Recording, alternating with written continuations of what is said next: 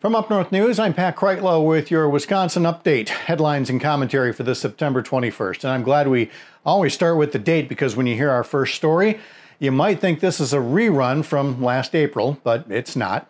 A federal judge has ordered an extension to the time when absentee ballots will count in the November 3rd election. Basically, Judge William Conley is addressing what some see as a flaw in Wisconsin law that says absentee ballots must arrive by 8 p.m. on election night. Instead, he ruled that being postmarked on election day, much like when you file your taxes, is valid. And he said clerks must count absentee ballots that arrive as late as six days after the election, as long as they're postmarked by election day.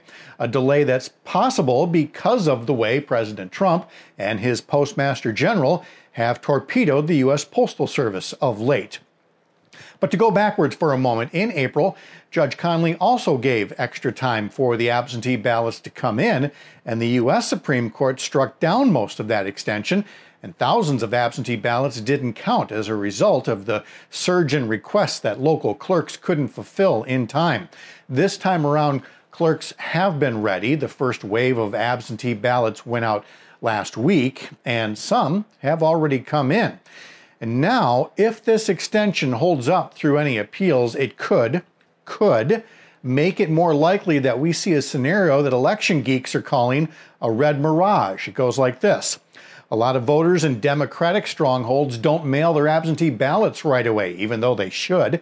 Instead, they arrive in those six days after November 3rd, which, if postmarked on November 3rd, still makes them legal. But first, the in person votes are counted on election night, and in this scenario, Republicans, Donald Trump included, have a slight lead.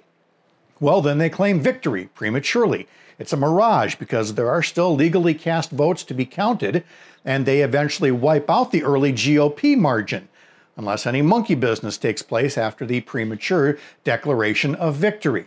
So here's the best way to avoid all that.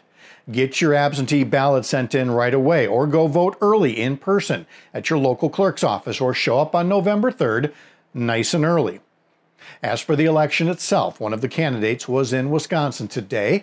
Joe Biden toured an aluminum foundry in Manitowoc and talked about manufacturing jobs, the need to improve workers' pay and conditions, and embrace the new industries that can improve job growth in the U.S. in infrastructure, wind and solar, electric vehicles, more affordable housing, other places where we can put American aluminum to work.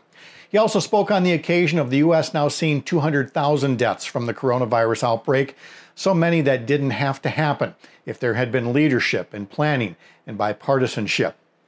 As for our own numbers in Wisconsin, 1,200 more cases of coronavirus were reported Monday. We've logged 12,000 cases in the past seven days. It took 70 days to log our state's first 12,000 cases, but the most recent 12,000 came in seven days. And we're now over 100,000 infections total. So stay safe out there. We have these stories and much more on our website at upnorthnewswi.com. From the editor's desk, I'm Pat Kreitlow.